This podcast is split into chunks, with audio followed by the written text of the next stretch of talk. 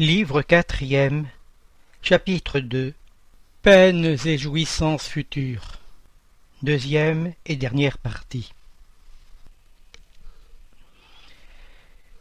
Septièmement, durée des peines futures.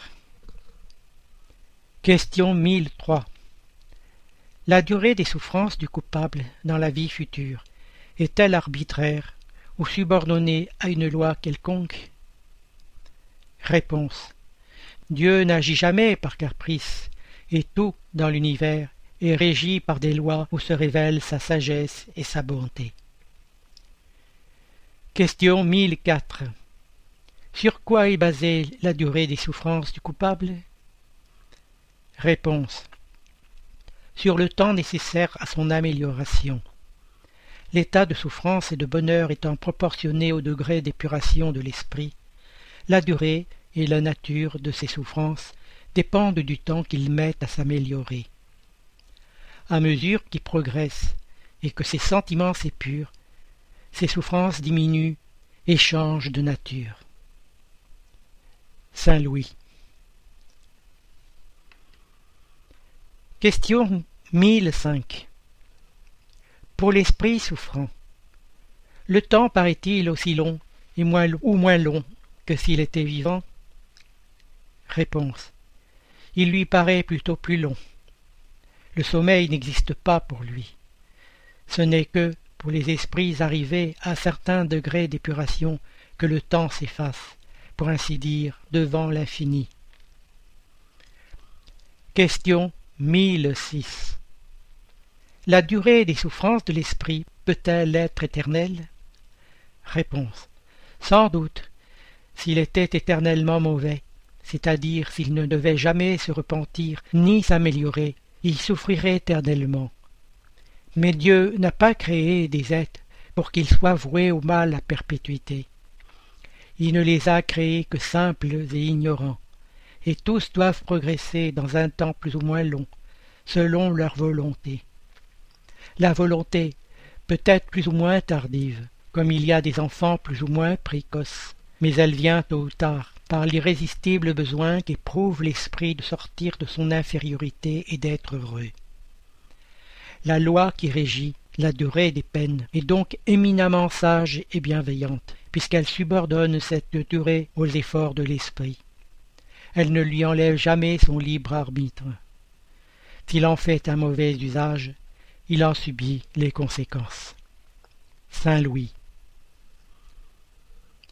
Question 1007 y a-t-il des esprits qui ne se repentent jamais? Réponse. Il y en a dont le repentir est très tardif. Mais prétendent qu'ils ne s'amélioreront jamais, ce serait nier la loi du progrès et dire que l'enfant ne peut devenir adulte. Saint Louis. Question 1008. La durée des peines dépend-elle toujours de la volonté de l'esprit? Et n'y en a-t-il pas qui lui sont imposées pour un temps donné? Réponse. Oui, des peines peuvent lui être imposées pour un temps. Mais Dieu, qui ne veut que le bien de ses créatures, accueille toujours le repentir, et le désir de s'améliorer n'est jamais stérile. Saint Louis. Question 1009. D'après cela, les peines imposées ne le seraient jamais pour l'éternité? Réponse. Interrogez votre bon sens, votre raison. Et demandez-vous si une condamnation perpétuelle pour quelques moments d'erreur ne serait pas la négation de la bonté de Dieu? Qu'est-ce, en effet, que la durée de la vie, fût-elle de cent ans par rapport à l'éternité? Éternité, comprenez-vous bien ce mot? Souffrance, torture sans fin, sans espoir pour quelque faute? Votre jugement ne repousse-t-il pas une pareille pensée? Que les anciens aient vu dans le maître de l'univers un Dieu terrible, jaloux et vindicatif, cela se conçoit. Dans leur ignorance, ils ont prêté à la divinité les passions des hommes. Mais ce n'est pas là le Dieu des chrétiens, qui place l'amour, la charité, la miséricorde, l'oubli des offenses au rang des premières vertus Pourrait-il manquer lui-même des qualités dont il fait un devoir? N'y a-t-il pas contradiction à lui attribuer la bonté infinie et la vengeance infinie? Vous dites qu'avant tout, il est juste, et que l'homme ne comprend pas sa justice. Mais la justice n'exclut pas la bonté, et il ne serait pas bon s'il vouait à des peines horribles et perpétuelles la plus grande partie de ses créatures. Pourrait-il faire à ses enfants une obligation de la justice s'il ne leur avait pas donné les moyens de la comprendre? D'ailleurs, n'est-ce pas le sublime de la justice, uni à la bonté, de faire dépendre la durée des peines des efforts coupables pour s'améliorer? Là est la vérité de cette parole, à chacun selon ses œuvres. Saint Augustin. Attachez-vous par tous les moyens qui sont à votre pouvoir à combattre, à anéantir l'idée de l'éternité des peines. Pensée blasphématoire envers la justice et la bonté de Dieu, source la plus féconde de l'incrédulité, du matérialisme et de l'indifférence qui ont envahi les masses depuis que leur intelligence a commencé à se développer. L'esprit, près de s'éclairer, ne fût-il que même dégrossi, en a bientôt saisi la monstrueuse injustice. Sa raison la repousse, et alors il manque rarement de confondre dans un même ostracisme et la peine qui le révolte et le Dieu auquel il l'attribue. De là les mots sans nombre qui sont venus fondre sur vous, et auxquels nous venons vous apporter remède. La tâche que nous vous signalons vous sera d'autant plus facile que les autorités sur lesquelles s'appuient les défenseurs de cette croyance ont toutes évité de se prononcer formellement. Ni les conciles, ni les pères de l'Église n'ont tranché cette grave question.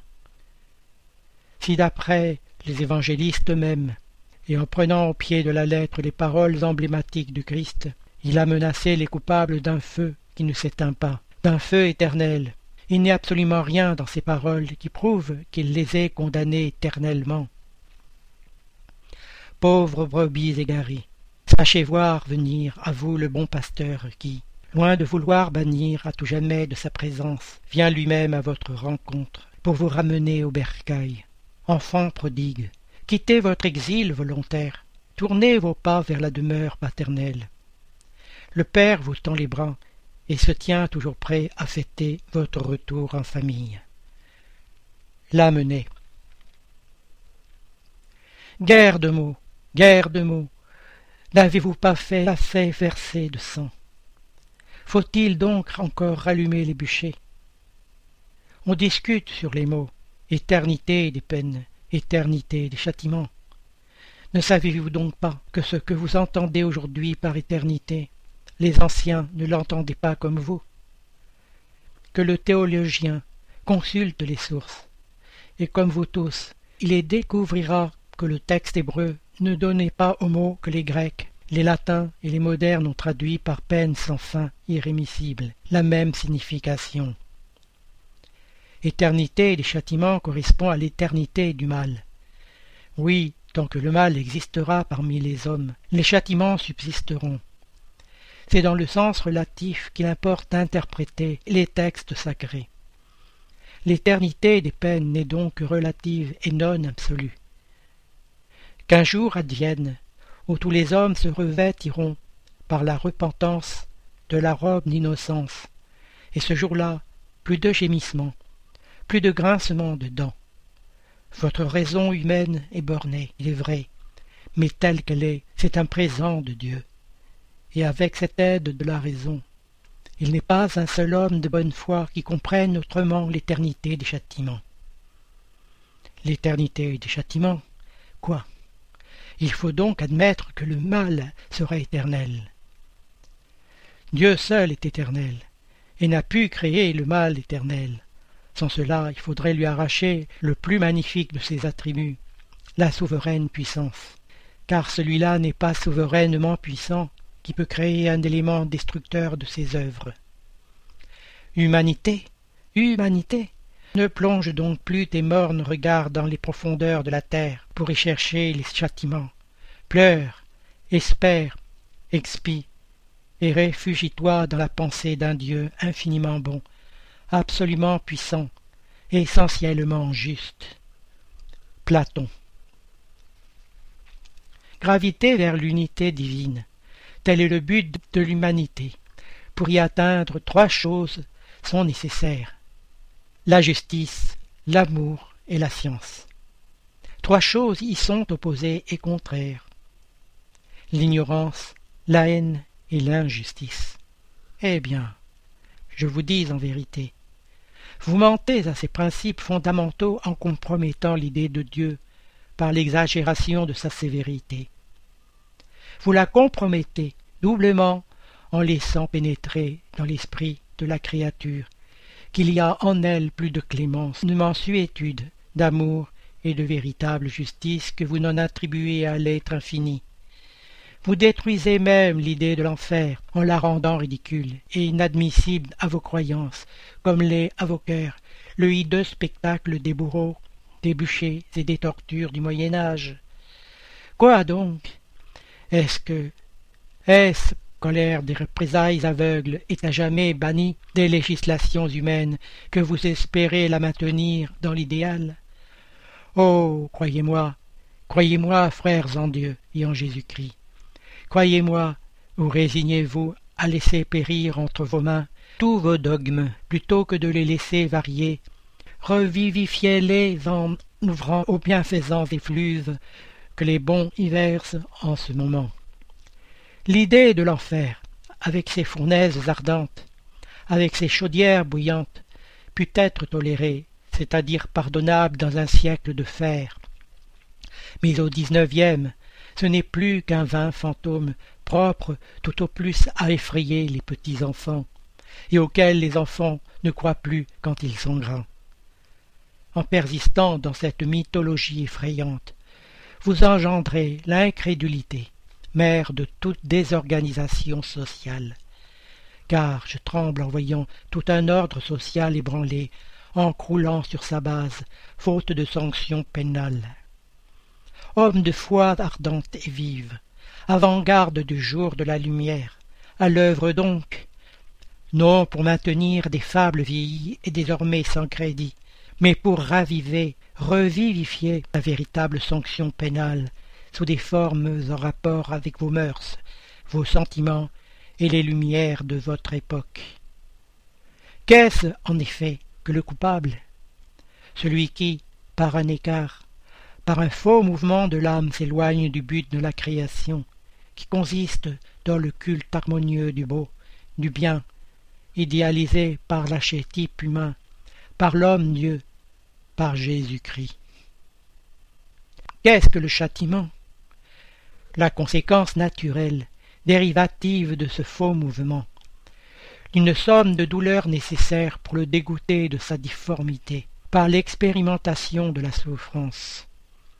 Le châtiment, c'est l'aiguillon qui excite l'âme par l'amertume, à se replier sur elle-même, et à revenir au rivage du salut. Le but du châtiment n'est autre que la réhabilitation, l'affranchissement. Vouloir que le châtiment soit éternel, pour une faute qui n'est pas éternelle, c'est lui nier toute raison d'être. Oh, je vous le dis en vérité. Cessez de mettre en parallèle dans leur éternité le bien, essence du Créateur, avec le mal, essence de la créature. Ce serait créer là une pénalité injustifiable. Affirmez, au contraire, l'amortissement graduel des châtiments et des peines par les transmigrations, et vous consacrerez avec la raison unie au sentiment l'unité divine. Paul, apôtre. Commentaire. On veut exciter l'homme au bien et le détourner du mal, par la part des récompenses et la crainte du châtiment. Mais si ces châtiments sont présentés de manière à ce que la raison se refuse à, y croire, ils n'auront sur lui aucune influence. Loin de là, il rejettera tout, la forme et le fond. Qu'on lui présente, au contraire, l'avenir d'une manière logique, et alors il ne le repoussera pas. Le spiritisme lui donne cette explication. La doctrine de l'éternité des peines, dans le sens absolu, fait de l'être suprême un Dieu implacable.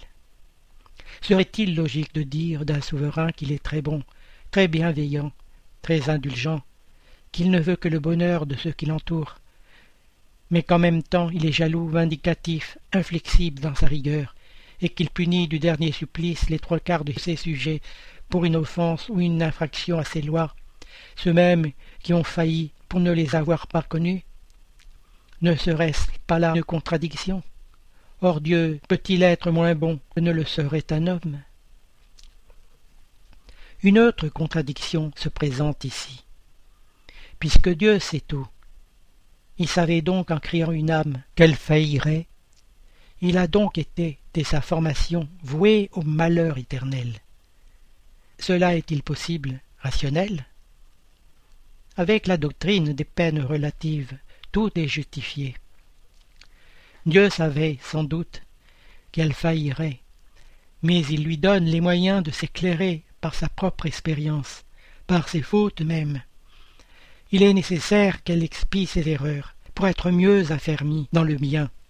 Mais la porte de l'espérance ne lui est pas fermée à tout jamais, et Dieu fait dépendre le moment de sa délivrance des efforts qu'elle fait pour y arriver. Voilà ce que tout le monde peut comprendre, ce que la logique, la plus méticuleuse peut admettre. Si les peines futures eussent été présentées sous ce point de vue, il y aurait bien moins de sceptiques. Le mot éternel est souvent employé dans le langage vulgaire comme figure pour désigner une chose de longue durée et dont on ne prévoit pas le terme, quoique l'on sache très bien que ce terme existe. Nous disons par exemple les glaces éternelles des hautes montagnes, des pôles, quoique nous sachions d'un côté que le monde physique peut avoir une fin, et d'autre part que l'état de ces régions peut changer par le déplacement normal de l'axe par un cataclysme. Le mot éternel dans ce cas ne veut donc pas dire perpétuel jusqu'à l'infini. Quand nous souffrons d'une longue maladie, nous disons que notre mal est éternel. Qu'y a-t-il donc d'étonnant à ce que des esprits qui souffrent depuis des années, des siècles, des milliers d'années même, en disent autant? N'oublions pas, surtout, que leurs infériorités ne leur permettant pas de voir l'extrémité de la route, ils croient souffrir toujours, et que c'est pour eux une punition. Au reste, la doctrine du feu matériel, des fournaises et des tortures empruntées au tartare du paganisme est aujourd'hui complètement abandonnée par la haute théologie, et ce n'est plus que dans les écoles que ces effrayants tableaux allégoriques sont encore donnés comme des vérités positives par quelques hommes plus zélés qu'éclairés, et cela bien à tort, car ces jeunes imaginations, une fois revenues de leur terreur, pourront augmenter le nombre des incrédules. La théologie reconnaît aujourd'hui que le mot feu est employé au figuré et doit s'entendre d'un feu moral. Ceux qui ont suivi, comme nous, les péripéties de la vie et des souffrances d'outre-tombe dans les communications spirites, ont pu se convaincre que, pour n'avoir rien de matériel, elles n'en sont pas moins poignantes. À l'égard même de leur durée, Certains théologiens commencent à l'admettre dans le sens restrictif indiqué ci-dessus, et pensent qu'en effet, le mot éternel peut s'entendre des peines en elles-mêmes, comme conséquence d'une loi immuable, et non de leur application à chaque individu. Le jour où la religion admettra cette interprétation, ainsi que quelques autres qui sont également la conséquence du progrès des Lumières, elle ralliera bien des brebis égarées. Huitième. Résurrection de la chair. Question 1010. Le dogme de la résurrection de la chair est-il la consécration de celui de la réincarnation enseignée par les esprits? Réponse. Comment voulez-vous qu'il en soit autrement? Il en est de ces paroles comme de tant d'autres qui ne paraissent déraisonnables aux yeux de certaines personnes que parce qu'on les prend à la lettre. C'est pourquoi elles conduisent à l'incrédulité. Mais donnez-leur une interprétation logique, et ceux que vous appelez les libres penseurs les admettront sans difficulté, précisément parce qu'ils réfléchissent. Car, ne vous y trompez pas, ces libres penseurs ne demandent pas mieux que de croire. Ils ont, comme les autres, plus que d'autres peut-être, soif de l'avenir, mais ils ne peuvent admettre ce qui est controuvé par la science. La doctrine de la pluralité des existences est conforme à la justice de Dieu.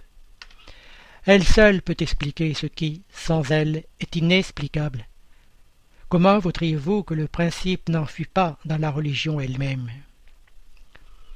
Autre question. Ainsi, l'Église, par le dogme de la résurrection de la chair, enseigne elle-même la doctrine de la réincarnation Réponse. Cela est évident. Cette doctrine est d'ailleurs la conséquence de bien des choses qui y ont passé inaperçues, et que l'on ne tardera pas à comprendre dans ce sens. Avant peu, on reconnaîtra que le spiritisme ressort à chaque pas du texte même des Écritures sacrées. Les esprits ne viennent donc pas renverser la religion, comme quelques-uns le prétendent. Ils viennent, au contraire, la confirmer, la sanctionner par des preuves irrécusables. Mais, comme le temps est venu de ne plus employer le langage figuré, ils s'expriment sans allégorie et donnent aux choses un sens clair et précis, qui ne puisse être sujet à aucune fausse interprétation. Voilà pourquoi, dans quelque temps, vous aurez plus de gens sincèrement religieux et croyants que vous n'en avez aujourd'hui. Saint Louis. Commentaire. La science, en effet, démontre la possibilité de la résurrection selon l'idée vulgaire. Si les débris du corps humain restaient homogènes, fussent-ils dispersés et réduits en poussière, on concevrait encore leur réunion à un temps donné. Mais les choses ne se passent point ainsi. Le corps est formé d'éléments divers, oxygène, hydrogène, azote, carbone, etc. Par la décomposition, ces éléments se dispersent, mais pour servir à la formation de nouveaux corps. De telle sorte que la même molécule de carbone, par exemple, sera entrée dans la composition de plusieurs milliers de corps différents. Nous ne parlons que des corps humains, sans compter tous ceux des animaux que tel individu a peut-être dans son corps des molécules ayant appartenu aux hommes des premiers âges, que ces mêmes molécules organiques que vous absorbez dans votre nourriture proviennent peut-être de corps de tel autre individu que vous avez connu, et ainsi de suite. La matière étant en quantité définie, et ses transformations en quantité indéfinie, comment chacun de ces corps pourrait-il se reconstituer des mêmes éléments? Il y a là une impossibilité matérielle.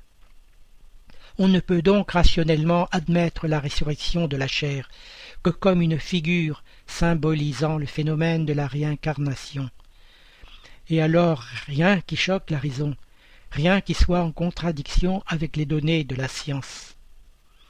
Il est vrai que, selon le dogme, cette résurrection ne doit avoir lieu qu'à la fin des temps tandis que, selon la doctrine spirite, elle a lieu tous les jours. Mais n'y a-t-il pas encore dans ce tableau du jugement dernier une grande et belle figure qui cache, sous le voile de l'allégorie, une de ces vérités immuables qui ne trouvera plus de scepticle quand elle sera ramenée à sa véritable signification?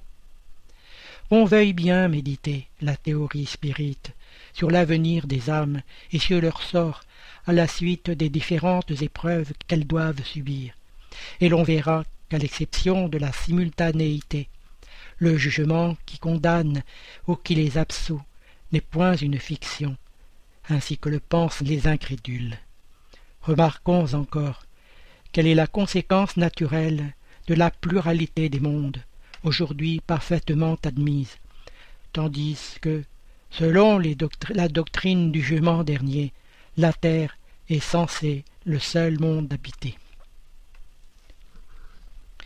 Neuvièmement, paradis enfer et purgatoire. Question 1012. Un lien circonscrit dans l'univers est-il affecté aux peines et aux jouissances des esprits selon leur mérite? Réponse. Nous avons déjà répondu à cette question. Les peines et les jouissances sont inhérentes au degré de perfection des esprits. Chacun puise en soi-même le principe de son propre bonheur ou malheur, et comme ils sont partout, aucun lieu circonscrit ni fermé n'est affecté à l'un plutôt qu'à l'autre. Quant aux esprits incarnés, ils sont plus ou moins heureux ou malheureux selon que le monde qu'ils habitent est plus ou moins avancé. Autre question. D'après cela, l'enfer et le paradis n'existeraient pas tels que l'homme se les représente? Réponse. Ce ne sont que des figures. Il y a partout des esprits heureux et malheureux. Cependant, comme nous l'avons dit aussi, les esprits du même ordre se réunissent par sympathie, mais ils peuvent se réunir où ils veulent quand ils sont parfaits. Commentaire. La localisation absolue des lieux de peine et de récompense n'existe que dans l'imagination de l'homme. Elle provient de la tendance à matérialiser et à circonscrire les choses dont il ne peut comprendre l'essence infinie. Question 1013 Que doit-on entendre par le purgatoire? Réponse Douleurs physiques et morales. C'est le temps de l'expiation. C'est presque toujours sur terre que vous faites votre purgatoire et que Dieu vous fait expier vos fautes. Commentaire.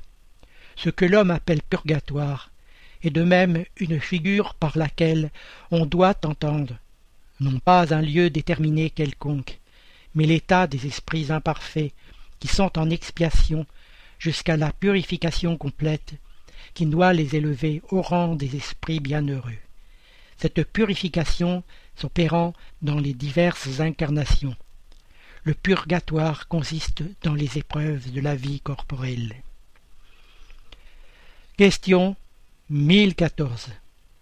Comment se fait-il que des esprits qui, par leur langage, révèlent leur supériorité, aient répondu à des personnes très sérieuses au sujet de l'enfer et du purgatoire, selon l'idée que l'on s'en fait vulgairement? Réponse. Ils parlent un langage compris des personnes qui les interrogent. Quand ces personnes sont trop imbues de certaines idées, ils ne veulent pas les heurter trop brutalement pour ne pas froisser leurs convictions. Si un esprit allait dire, sans précautions oratoires, à un musulman que Mahomet n'est pas un prophète, il serait très mal reçu. Autre question. On conçoit qu'il puisse en être ainsi de la part des esprits qu'ils veulent nous instruire. Mais comment se fait-il que des esprits interrogés sur leur situation aient répondu qu'ils souffraient les tortures de l'enfer et du purgatoire? Réponse. Quand ils sont inférieurs et pas complètement dématérialisés, ils conservent une partie de leurs idées terrestres, et ils rendent leurs impressions par les termes qui leur sont familiers. Ils se trouvent dans un milieu qui ne leur permet qu'à demi de sonder l'avenir. C'est ce qui est cause que souvent des esprits errants ou nouvellement dégagés parleront comme s'ils l'auraient fait de leur vivant. Enfer peut se traduire par une vie d'épreuve extrêmement pénible, avec l'incertitude d'une meilleure. Purgatoire, une vie aussi d'épreuve, mais avec conscience d'un avenir meilleur. Lorsque tu éprouves une grande douleur, ne dis-tu pas toi-même que tu souffres comme un damné? Ce ne sont que des mots, et toujours au figuré. Question 1015. Que doit-on entendre par une âme en peine? Réponse. Une âme errante et souffrante, incertaine de son avenir, et à laquelle vous pouvez procurer un soulagement que souvent elle sollicite en venant se communiquer à vous. Question 1016. Dans quel sens doit-on entendre le mot ciel? Réponse. Crois-tu que ce soit un lieu, comme les Champs-Élysées des anciens, où tous les bons esprits sont entassés pêle-mêle, sans autre souci que de goûter pendant l'éternité une félicité passive? Non, c'est l'espace universel, ce sont les planètes, les étoiles et tous les mondes supérieurs, où les esprits jouissent de toutes les facultés, sans avoir les tribulations de la vie matérielle, ni les angoisses inhérentes à l'infériorité. Question 1017 Des esprits ont dit habiter le quatrième, le cinquième ciel, etc. Qu'entendaient-ils par là? Réponse vous leur demandez quel ciel ils habitent, parce que vous avez l'idée de plusieurs ciels placés comme les étages d'une maison. Alors ils vous répondent selon votre langage. Mais pour eux, ces mots quatrième, cinquième ciel expriment différents degrés d'épuration et par conséquent de bonheur. C'est absolument comme quand on demande à un esprit s'il est dans l'enfer. S'il est malheureux, il dira oui, parce que pour lui, enfer est synonyme de souffrance mais il sait très bien que ce n'est pas une fournaise. Un païen aurait dit qu'il était dans le Tartare. Commentaire. Il en est de même d'autres expressions analogues, telles que celle de citer des fleurs, citer des élus, première, seconde ou troisième sphère, etc., qui ne sont que des allégories employées par, par certains esprits, soit comme figure, soit quelquefois par ignorance de la réalité des choses, et même des plus simples notions scientifiques. Selon l'idée restreinte qu'on se faisait autrefois des lieux de peine et de récompense, et surtout dans l'opinion que la terre était le centre de l'univers, et que le, que le ciel formait une voûte, et qu'il y avait une région des étoiles, on plaçait le ciel en haut et l'enfer en bas. De là les expressions monter au ciel, être au plus haut des cieux, être précipité dans les enfers. Aujourd'hui, que la science a démontré que la Terre n'est qu'un des plus petits mondes parmi tant de milliers d'autres, sans importance spéciale, qu'elle a tracé l'histoire de sa formation et décrit sa constitution, prouvé que l'espace est infini, qu'il n'y a ni haut ni bas dans l'univers, il a bien fallu renoncer à placer le ciel au-dessus des nuages et l'enfer dans les lieux bas. Quant au purgatoire, aucune place ne lui avait été assignée. Il était réservé au spiritisme de donner, sur toutes ces choses, l'explication la plus rationnelle, la plus grandiose et en même temps la plus consolante pour l'univers. Ainsi, l'on peut dire, nous portons en nous-mêmes notre enfer et notre paradis. Notre purgatoire, nous le trouvons dans notre incarnation, dans nos vies corporelles ou physiques. Question 1018.